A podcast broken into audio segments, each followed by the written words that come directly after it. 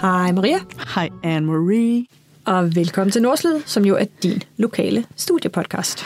Og skulle det ske, at det her er det første afsnit, du nogensinde lytter til af Nordslyd, så øh, vil vi bare lige kort fortælle, at det er en podcast lavet til dig, som læser på Nords. Øh, du er også velkommen, hvis du læser et andet sted på universitetet, men, men emnerne, vi tager op, er ligesom målrettet jer, som studerer på Nords. Ja, og den her særepisode, den er lavet til dig, der læser bachelor i dansk på tredje semester. Øhm, og det er den, fordi episoden omhandler kurser, der udbydes på fjerde semester i foråret 2023. Og bare lige for god ordens skyld, så er vi din studievejleder Maria. Og Anne-Marie. Yes. Øhm, og temaet for episoden er jo så valgfag på fjerde semester. Og hver gang I introduceres til et tema, så gør vi det ved, at Maria og jeg hver har valgt en tv-serie, som vi synes hænger sammen med dagens tema. Øhm, og i den her omgang, der har vi jo måttet gætte os lidt, selv lidt frem til, hvad, altså, hvad, hvad, hvad det skulle være, hvad, te, hvad, hvad temaindholdet er, fordi det jo er kursusbeskrivelsen, vi tager udgangspunkt i, og det er også derfor, vi står, og vi vil gerne have lidt mere info. Øhm, så, men vi har prøvet at finde en tv-serie hver. Og øh, jeg har besluttet, at jeg starter i dag. Uh, Ja, det er helt ja. atypisk. Go. Og øh, som jeg har fortalt øh, alle i rummet her, så synes jeg selv, jeg er gået måske lidt åbenlyst til værks. Øh, jeg kigget på ordene i kursbeskrivelsen. Islandske sagaer, franske kærlighedsdigte, lovtekster, lægebøger, middelalder. Og jeg kunne kun tænke på Game of Thrones, selvfølgelig. Den var rimelig åbenlys, synes jeg. Og det er selvfølgelig måske rigtig meget på indholdsniveau. Altså hvis jeg tænker på middelalderen, øh, det jeg ved, så synes jeg, der er klare paralleller. Jeg tænker dog også, ud fra kursopskrivelsen, at det jo handler rigtig meget om det sproglige. Øh, og den connection synes jeg også, der er. Øh, fordi de i Game of Thrones har flere øh, egne sprog i, øh, i det her univers. Øh, sprog, som der nok har siddet folk efterfølgende og nørdet, hvilket jeg kan forestille mig, man også lidt gør på kurset. Øhm, og må ikke også, at George Martin har nørdet øh, måske olislandsk, da, da han skulle nå frem til de forskellige sprog, som er til stede i universet. Så jeg synes, det er en tydelig parallel. Måske den mest åbenlyse, jeg nogensinde har lavet herinde. Jeg kommer også med en åbenlys ind. Fedt. Øh, men jeg overvejede faktisk også Game of Thrones. Det tænkte jeg nok. Ja, så... Nå, men øhm, altså, det gav jo faktisk mulighed for mange serier, øh, det her valgfag, synes jeg. Øhm, og jeg kunne både have valgt Robin Hood, tænker jeg lidt. Mm. Øh, jeg kunne også have valgt Vikings. Øh, og faktisk overvejede jeg også Gyngehøvdingen. øhm, øh, men, men så kom jeg også frem til, i hvert fald i de to sidste, de passede faktisk ikke helt på middelalderperioden. I for, jeg, jeg har selvfølgelig googlet det, for det skulle lige, det skulle lige undersøges. Ikke? Øhm, så, men øhm, det jeg så kom frem til ud af dem, jeg overvejede, det var, at den, der faktisk passer allerbedst på perioden, det, ja, det er lidt snyd, fordi det er nok mere en filmserie, end det er en tv-serie. Øh, men jeg har simpelthen valgt den svenske filmserie Arn. Klart. Øhm, og den er jo baseret på nogle rigtig gode bøger af, og nu, jeg kan ikke udtale det her, Gio. Jan Julio? Julio? Gio, Gio. Gio. Jeg, ved- jeg ved det ikke, jeg har aldrig, øh, jeg har aldrig regnet ud, hvad det er, hvordan man siger det. Øhm, og det handler så om den her ridder, Arn. Øh, det er han jo så ikke i starten. Øh, men det, der ligesom gjorde, at han var vælge den der, den foregår på svensk, så det er et nordisk sprog.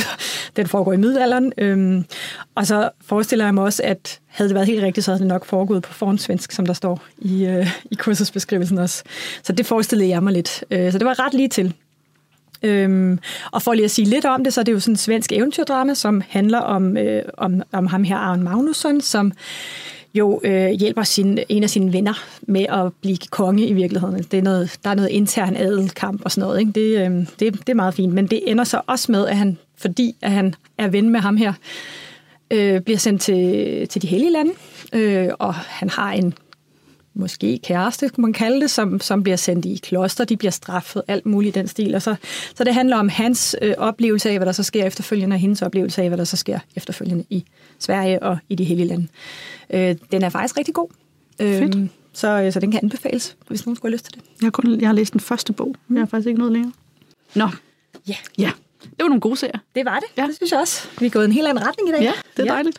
Øh, godt, jamen så at dagens gæst, det er jo øh, ham, der har planlagt at undervise på det her valgfag på fjerde semester. De nordiske sprog i middelalderen.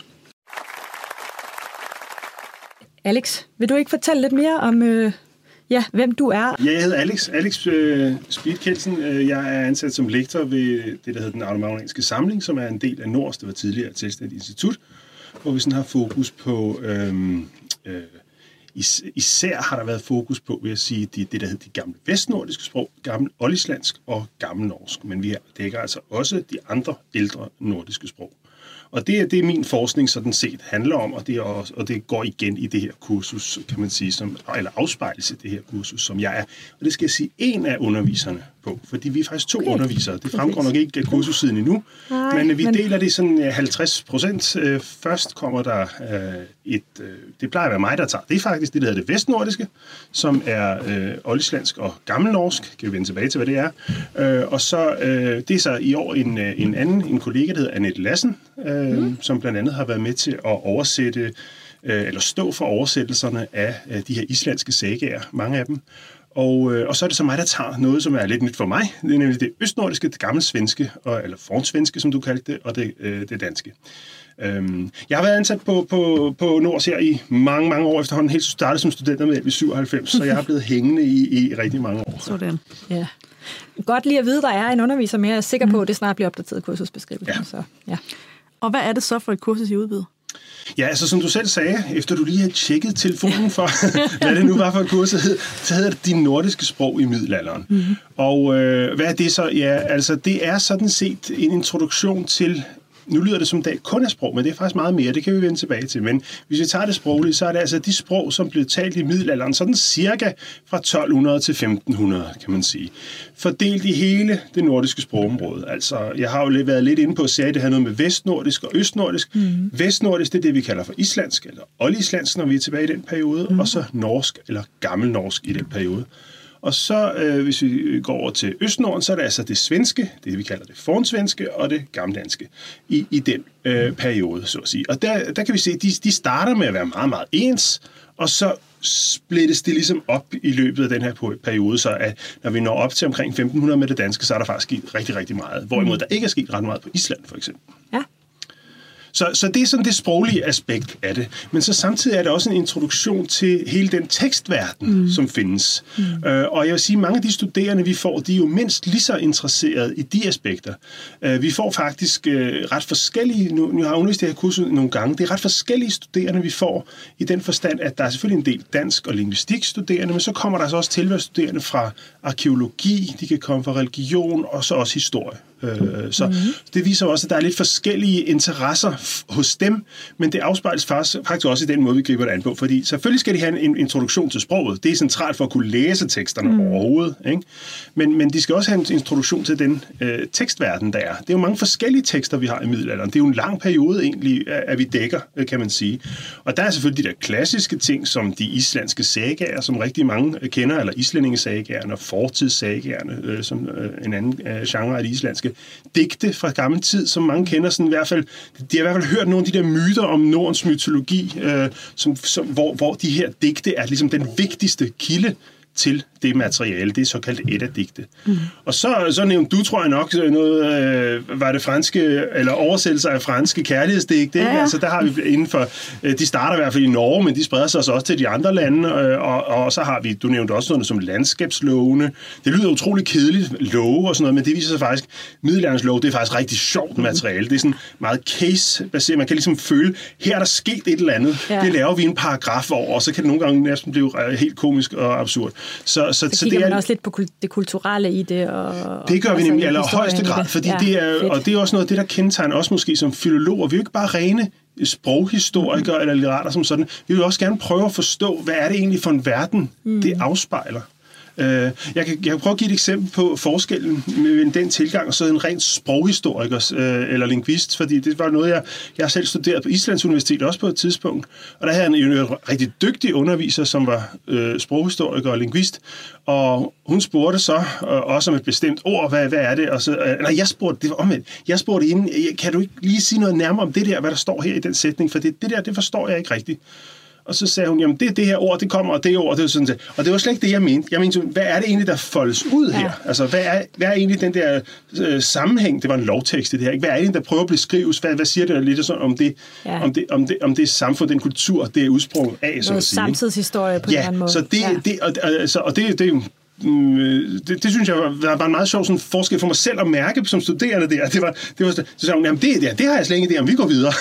altså, for det, det var ikke så relevant for den der sådan rene sproglige tilgang. Mm. Så det er meget bredere end sprogligt. Det er også bredere end, end, end, end litterært, ikke? som du selv siger. Det er også noget med kultur og historie. Mm. Og, og det er også noget med... Øh, øh, håber jeg, at, at det kan bibringe noget om øh, både det sprog og øh, ja, måske i, i særdeleshed det sprog, vi taler i dag, der er jo forskel fra norsk og svensk og islandsk osv., og give en forståelse for, hvad er det egentlig, øh, der er ligheder, og hvad er det, der er forskel? Og så kan man faktisk også nogle gange blive lidt bedre til at forstå nogle af de der sprog, som man måske ellers kunne være lidt bange for, altså, øh, og, og sådan at lytte efter, fordi man kan se, at der er sådan nogle systematiske forskelle, som vi kan forstå det lidt, fordi vi har sådan en idé om, hvad de går tilbage til på en eller anden måde, uden at vi er fuldstændig eksperter på det. Der er ingen, der kommer til at tale flydende oldislandsk eller fornsvensk af det her kursus i et semester. Men de får jo en, en evne til at sådan se nogle forskelle mellem nogle sprog, og, og, og, og, kunne, og faktisk at kunne læse teksterne på originalsprog med hjælp mm. selvfølgelig af ordbog og grammatik og sådan noget, som, mm. som man må have. Ikke? Altså, så, så, så det er jo faktisk alligevel en hel del at opnå på, på et semester, kan man sige. Ja, det må man sige. Der er nok at se til.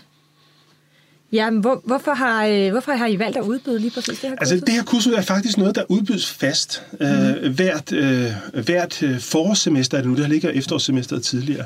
Så, og jeg har undervist den en del gange. Der er også andre, der har, der, har, der har undervist. Jeg har faktisk selv taget det som studerende i 97. det er sjovt. Øh, ja. Og det var faktisk det kursus, der sådan førte mig ind på den øh, karrierevej, som jeg har taget. Jeg ville have været gymnasielærer og undervist i dansk i gymnasiet, og så tog jeg så det her kursus. Dengang skulle man vælge mellem to kurser. Der var to, der var ligesom, det var på første semester. Man kunne tage medie- og massekommunikation, som det hed, eller man kunne tage nordsprog og middelalderen. Og man fik at vide, hvis man, ikke, hvis man tog øh, nordsprog og middelalderen, kunne man ikke blive gymnasielærer. Det var sådan en fejl, men, det, men det, det fik vi at vide i hvert fald. Øh, og, og så, men, men allerede efter den første uge, så var jeg simpelthen så fanget af det her. Mm-hmm. Altså, det var så spændende med det der, at kunne læse de gamle tekster på det sprog, de faktisk det bliver levende gjort på en anden måde. Ja. Så på den måde, så var det faktisk det, der sådan fangede mig ind ja. i, i feltet, kan man sige. Ikke? Altså, øhm, det blev en lang derut, for jeg kan ikke engang huske præcis, hvad du spurgte mig Jamen, det var det bare, var... hvorfor I har valgt at udbyde kursus. Ja, og så, så, så, øh, så jeg sagde, det var et, det er et kursus, som udbydes fast. Ikke? Ja. Men, men øh, grunden til, at det udbydes fast, det er fordi, det er ligesom fundamentet for øh, alle, der interesserer sig i hvert fald for danskstuderende, lingvistikstuderende, som, som vil have det der sådan historiske grundlag for studiet af det danske sprog. Fordi det, man lærer på det her kursus, øh, også selvom man primært senere måske er interesseret i sprog fra 1800-tallet, 1900-tallet, eller sprog helt op i dag, ikke, og så videre. Øh, det, man lærer, det, det er på mange måder fundamentet, hvor man kan se, hvad er det, det har udviklet sig af. Øh, og, og det er også det, der gør det muligt faktisk hvis man har fået nogle af de kundskaber til at sådan have en, en, en vis historisk forståelse, så kan man også udnytte noget af den sproghistoriske forskning og, spro- og faktisk en pointe, den sproglige forskning, der blev lavet i 1800-1900-tallet. For en rigtig stor del af ja. den var simpelthen historisk funderet. Mm. Og, og hvis man ikke har, ved bare en lille smule om sådan det der sproghistorisk paradigme osv., så er det sindssygt svært, og det kan jeg se også hos studerende, der ikke har altså sindssygt svært at forholde sig til meget af den faktisk excellente forskning, der blev lavet, men det bliver ligesom en lukket bog for en, fordi man ikke er opdraget mm. med, med den tradition også. Altså, så, så, øh, så jeg tror også, det er en del af grundene til, det er ikke bare fordi, vi har den historiske forpligtelse, forpligtelse i forhold til mm. også Island og sagagerne og alt det her, og håndskrifterne, som vi har ved, ved vores institut. Men det er også simpelthen fordi, det er et, et, værk, et, kunne sige, det er en form for værktøjsfag, der åbner op, som kan bruges inden for mange andre mm. øh, discipliner, enten det er litteraturhistorie, det er sproghistorie, eller det faktisk er lingvistik øh, i bred forstand. Mm. Og så er det unikt med, hvad vi har til rådighed, tænker jeg, ikke, på instituttet af tekster. Og... Jo, det er det jo. Altså, vi kan jo også, og det vil, vi, gør vi jo faktisk typisk på det her kursus, at vi faktisk, nogle af de tekster, vi læser, de ligger jo faktisk i boksen, mm. øh, som vi kalder den, på den armorianske samling. Så vi kan faktisk gå ind og hive håndskriftet frem, og, og så se, det her, det var det, vi læste i en tekstudgave, men sådan her ser det faktisk ud i virkeligheden. Og så vil de mm. så opdage de jo, at det er noget sværere at læse i virkeligheden, fordi det er skrevet med alle mulige mærkelige forkortelsestegn og ting og sager og sådan noget. Ikke? Men, men det giver også bare et eller andet, at man mærker historiens vingesus mm. på en lidt anden måde, når man faktisk kan gå hen på hylden, hive bogen ud, som han har siddet og læst, som nogen har skrevet for 700-800 år siden. Ikke? Ja. Øh, så Øh, det, det, det er også spændende. Altså, det kan vi ikke gøre for hver eneste tekst, men vi, vi, vi gør det typisk for nogle af dem, og de mere oplagte. Så man også ligesom bliver, får en idé om, ikke bare at de faktisk findes her, men også at en tekst i middelalderen, det er faktisk ikke bare det, som vi forbinder med en tekst i dag. Teksten i middelalderen, den er meget, meget mere varieret. Altså, i dag så trykker vi en bog, og den er ens, og den bliver trykt Præcis. i 100.000 vis af eksemplarer måske. I middelalderen var hver eneste bog unik. Der skete små ændringer. Nogle af dem var bevidste, andre ubevidste. Øh, og, og få en idé om, at øh, det er en meget mere flydende størrelse, mm. når vi kommer tilbage til middelalderen. Hvad det har af problemer og, og udfordringer osv. Ikke? Altså, det kan man også belyse ved faktisk at hive kilden ned fra, mm. fra hylden, så at sige. Ja. Øhm, Sejt. Og man kan sige, det foregriber jo lidt, når, vi, når jeg spørger dig nu, hvordan undervisningen foregår. Det er jo nok noget ja, af det. altså det her er jo ikke det typiske, som sagt, at vi gør det hver eneste gang. Nej. Vi samler typisk op altså efter nogle runder, og så, så kan vi så vise de her håndskrifter, og så øh, kan folk få lov faktisk selv at sidde og, og bladre i dem og kigge på dem øh, over hos os øh, på den armoniske samling. Men ellers så er det jo faktisk sådan, at... Øh, altså jeg vil sige, i, at, at vi plejer at gribe det sådan an. Nu er det, jeg har ikke undervist sammen med Annette før, men Annette har undervist i kurset mange gange før, faktisk. Øh, og øh, det er jo typisk sådan, at man måske starter med noget, hvor man får, gennemgår noget af grammatikken, fordi det er noget af det, der er ret svært for mange. Altså, husk på, at mange studerende kommer fra helt forskellige traditioner. Der er nogen, der ved en masse om grammatik, for de kommer fra lingvistik, for eksempel. Så kommer der en arkeolog eller en historiker, som, som sidst havde grammatik i gymnasiet måske, eller mm. måske rigtig kan huske noget fra folkeskolen eller et eller andet den stil. Så, så der er ligesom, det har vist sig, at der er et behov for, at man gør det sådan rimelig stille og roligt og går igennem det i fælles. Så det tager måske den første time eller noget, hvis man har tre timer, øh, hvor man har det, og, de har spørg- og der kan være spørgsmål, og selvfølgelig forhåbentlig øh, fra de studerende. øh, og så er det meget fokuseret faktisk på læsningen af den enkelte kilde. Mm. Øh, vi læser jo ikke lange, lange bøger. Det er der simpelthen ikke tid til. Vi læser korte tekstuddrag fra forskellige tekstgenre øh, og for, på forskellige af de nordiske sprog. Øh, og så er vi simpelthen super tekstnære. Ja. Går dem igennem og sidder og oversætter det sammen og prøver at forklare formerne, forstå formerne. Hvorfor mm. ser det pludselig sådan her ud, når vi kommer op i 1400-tallets Danmark, i forhold til det, du, det de efter den første halvdel af semesteret kendte så godt fra ja. 1200-tallets Island, for eksempel. Konteksten. Altså, ja. ja, så, så man ligesom, øh, så, så vi analyserer det meget sprogligt, men selvfølgelig er der knyttet alle mulige andre kommentarer. Så kan der typisk også være oplæg, måske fra de studerende, om, om øh, for eksempel litteraturhistoriske aspekter, eller historiske forhold mm. øh, om det. Det kan også være, det kan vi andre selvfølgelig som undervisere også holde oplæg om, men det har vi i hvert fald brugt også at lægge ud til, til, til noget af det her. Ikke? Vi har for eksempel ikke haft så meget, det kunne man godt gøre, vi har ikke haft super meget gruppearbejde. Det er typisk også et lille hold, mm. relativt lille hold. Øh, vi, det må, der må gerne være omkring de 20, men det er ikke altid, der er det. Øh, der kan godt være 15.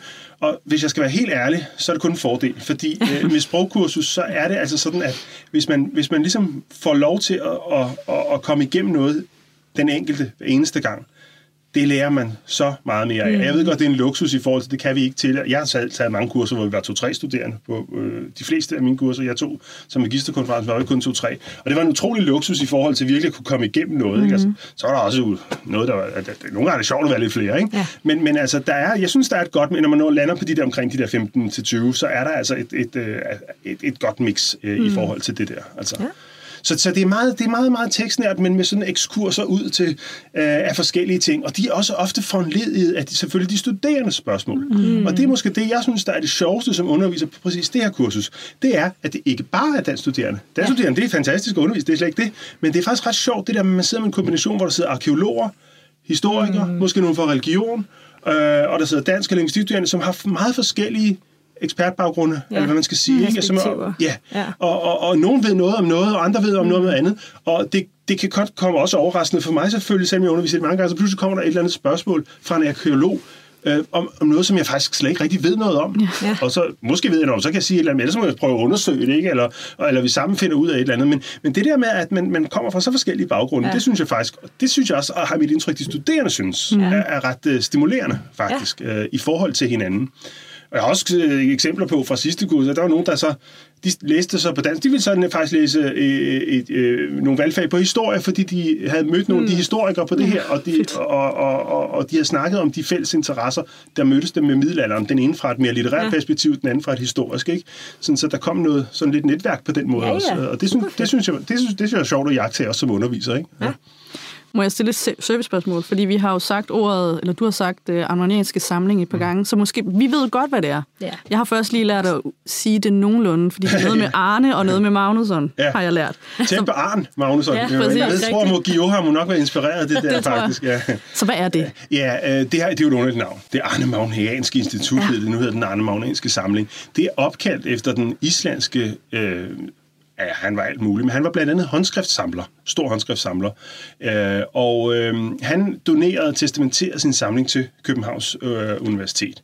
Og det er den samling, som så siden er blevet delt mellem Island og Danmark. Der er mange, der tror, at alle de islandske håndskrifter, de kom tilbage til Island, da der blev lavet en aftale der. Øh, men, øh, men faktisk er det sådan, at samlingen er cirka delt øh, øh, på midten, kan man sige, mm. mellem, mellem Island og, og Danmark. Vi har cirka lige mange øh, håndskrifter.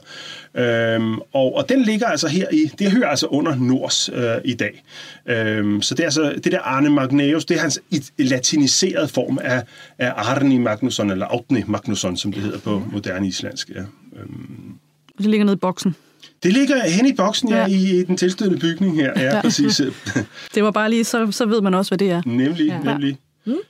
Godt, jamen så hopper vi videre til det sidste spørgsmål. Øhm, og du har faktisk allerede været lidt inde på det, men hvad får de studerende ud af at tage det her velfag?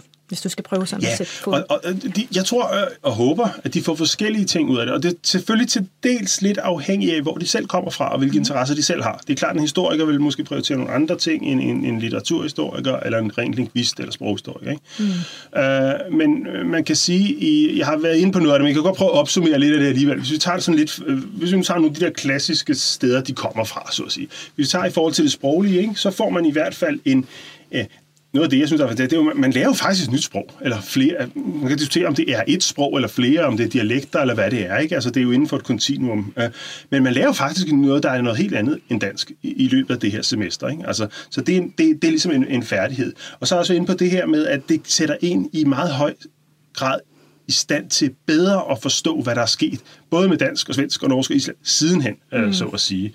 Øhm, fordi i dag er der jo ret store forskelle, for eksempel ikke mindst på islandsk og, og, Det og, og, dansk. Det Ikke? kan Altså, det er jo svært at forstå islandsk, hvis man ikke har haft nogen øh, studiemæssig baggrund i det, så at sige.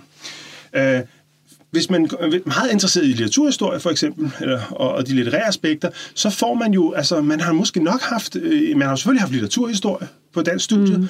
men der har man jo primært læst kilder, eller man har udelukkende læst kilderne, går jeg ud fra, i oversættelser. Og vi har rigtig gode oversættelser, men vi har jo ikke oversættelser af alle øh, teksterne, og ikke engang alle tekstgenrerne sådan set. Altså, øh, og nogle af oversættelserne er super gamle, så man, så man får også der en, en, en, et lidt bedre indblik i nogle flere, og også nogle af de der ikke helt så klassiske tekstgenre, som man kan nå at blive præsenteret på, på, på litteraturhistorie. Og dermed også få en indsigt i faktisk en litteraturhistorie, som ikke bare er relevant i middelalderen, men også senere hen, for der er jo rigtig mange af forfattere, der sidenhen er gået hen og blevet ja. mm, inspireret af det der. Du nævnte så Gio her, ikke? men Ja. man kunne også tage H.C. Andersen, man kunne tage Øens Læger, og nogle af de andre, hvis man skulle tage nogle af de Ego. der, og Grundtvig og så videre. Ja, netop. Så, så, så, så, der, så der er også øh, noget der.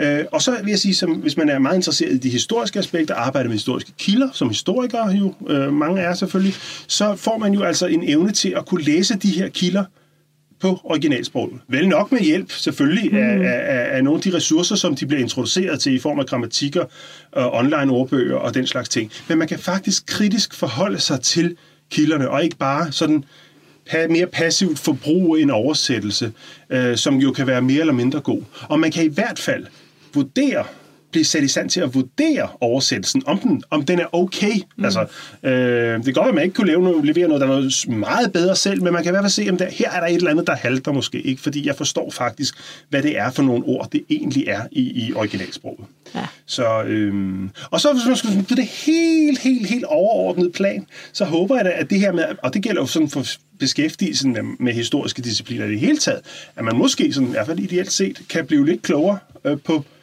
på øh, også det, det samfund, vi har i dag, så at sige, og hvad det udspringer af. Altså, at man får en forståelse af, hvad der er sket øh, gennem tiden, ved at beskæftige sig med de her ældre kilder. For de her kilder i skriftform, de er jo faktisk i vid udstrækning de vigtigste ting, der kan sige noget om, om vores fortid. Altså mm. om hvad vi tænkte i, i ældre tid. Øh, om det, enten det er myter eller noget sådan, de der mere abstrakte, eller om det er nogle meget konkrete ting, som vi ser i lov, øh, osv. osv. Ikke? Altså, mm. Så sådan en, en bredere forståelse, der forhåbentlig måske også, hvis vi skal helt idealistiske, kan gøre, at vi kan øh, lære af nogle af de øh, fejl og misforståelser, der skete i, i fortiden. Ja. Smukt. Det er smukt. Jeg tænker, det er meget smukt. Ja, det er det. Det er det. Og så har du også fået en opgave. Så har jeg fået en opgave, ja. Ja. Og jeg, øh, jeg må indrømme, jeg tænkte faktisk... Game of Thrones har jeg aldrig set. Øh, og, ja, men øh, jeg tænkte faktisk på, på Arn, ja. Også fordi den vil passe på rigtigt... Og du har listet op, hvorfor den passer, ikke? Altså, men så tænkte jeg, ah, men på en eller anden måde, så må jeg også sige noget, der er lidt noget andet end det der. For jeg så tænker jeg også, der er også, der er også det her The Vikings, Yes. Norsemen, eller hvad det er. Dem har jeg heller aldrig set. så jeg tænkte, jeg kan ikke foreslå noget, som jeg ikke sådan selv ved Nej. rigtigt, hvad handler på, som jeg kun tror ved, hvad handler om. Så jeg tænkte, hvad kunne man ellers sige? Jo, man kunne sige et eller andet historiske dramaer i det hele taget. Mm-hmm. Dramaer, som, som, og det behøver ikke handle om middelalderen. Det kunne være sådan noget som Matador og Krønningen, og for den sags skyld. Hvor man tager årti for Ja. årti faktisk, og, og går igennem, ikke? fordi øh, det er ikke bare en lille periode, men øh, det er det jo sådan set. Hvis vi, men, men, men, men hvis, vi, hvis vi tager Krønningen eller Matador, så, så, så, så, så følger vi dem typisk i nogle årtier fra 1920'erne og frem til, jeg husker ikke, hvornår Krønningen øh, slutter, men det er også ligegyldigt. Men, men der, der får vi jo faktisk et indblik i, hvad der sker i samfundet via de her øh, personfortællinger mm. osv. Øh, i de enkelte epoker, og dermed også får et bedre billede af, hvad det er egentlig, vi er rundet af. Velfærdsstaten, for eksempel, i, i, i, øh, i, øh, hvis vi tager Krønningen som Ja. eksempel. Ikke? Altså, så så det, det, det tænker jeg lidt, det er også noget af det, man vil kunne med det her kursus, at, at man får en lidt bedre forståelse for, øh, hvorfor vi står her i dag. Ja. og hvorfor vi taler på den her måde i dag, øh, i sammenligning med, hvad de gjorde for 500 år siden, for eksempel. Og så kan man måske også blive bedre, fordi jeg kan også huske, jeg har jo selv læst dansk, ikke? og der, der kigger man også på det der med, at man også, at krøniken er både et tidsbillede af den tid, det prøver at afspejle, men også af den tid, det skabte i. Ikke? Præcis, Fordi... og, og, og det, er, det er måske ikke mindst relevant, også i forhold til sådan noget som oversættelserne, og bruge mm, oversættelserne. præcis. Fordi enhver oversættelse er i den grad et produkt af sin samtid. Ja. Vi, det kan man se, altså øh, hvis du sammenligner ro- romantikkens oversættelser, så er islændingesagaerne med dem, som min gode kollega Annette Lassen, som skal være medunderviser, har stået for med de her fembindsværk nu, så er, det nogle, så, så, så er der, vil man se, der er væsentlig forskel i fremstillingen af alle mulige ting i det her. Ikke?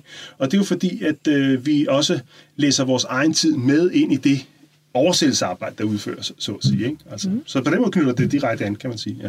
Fedt. Ja. Jamen, øh, vi startede med et tema, og nu er vi sluttet af med en, en serie igen omkring temaet. Øhm, og så er det selvfølgelig mange tak til dig, fordi Tak. At du var med Selv i dag. tak. Tak for, at. Øhm, ja. Der er ikke så meget andet at sige end øh, Tak for i dag, Maria. tak for i dag, Anne-Marie. Og husk, at I kan finde øh, flere episoder, der hvor I lytter til jeres podcast. Vi lyttes ved. Vi lyttes.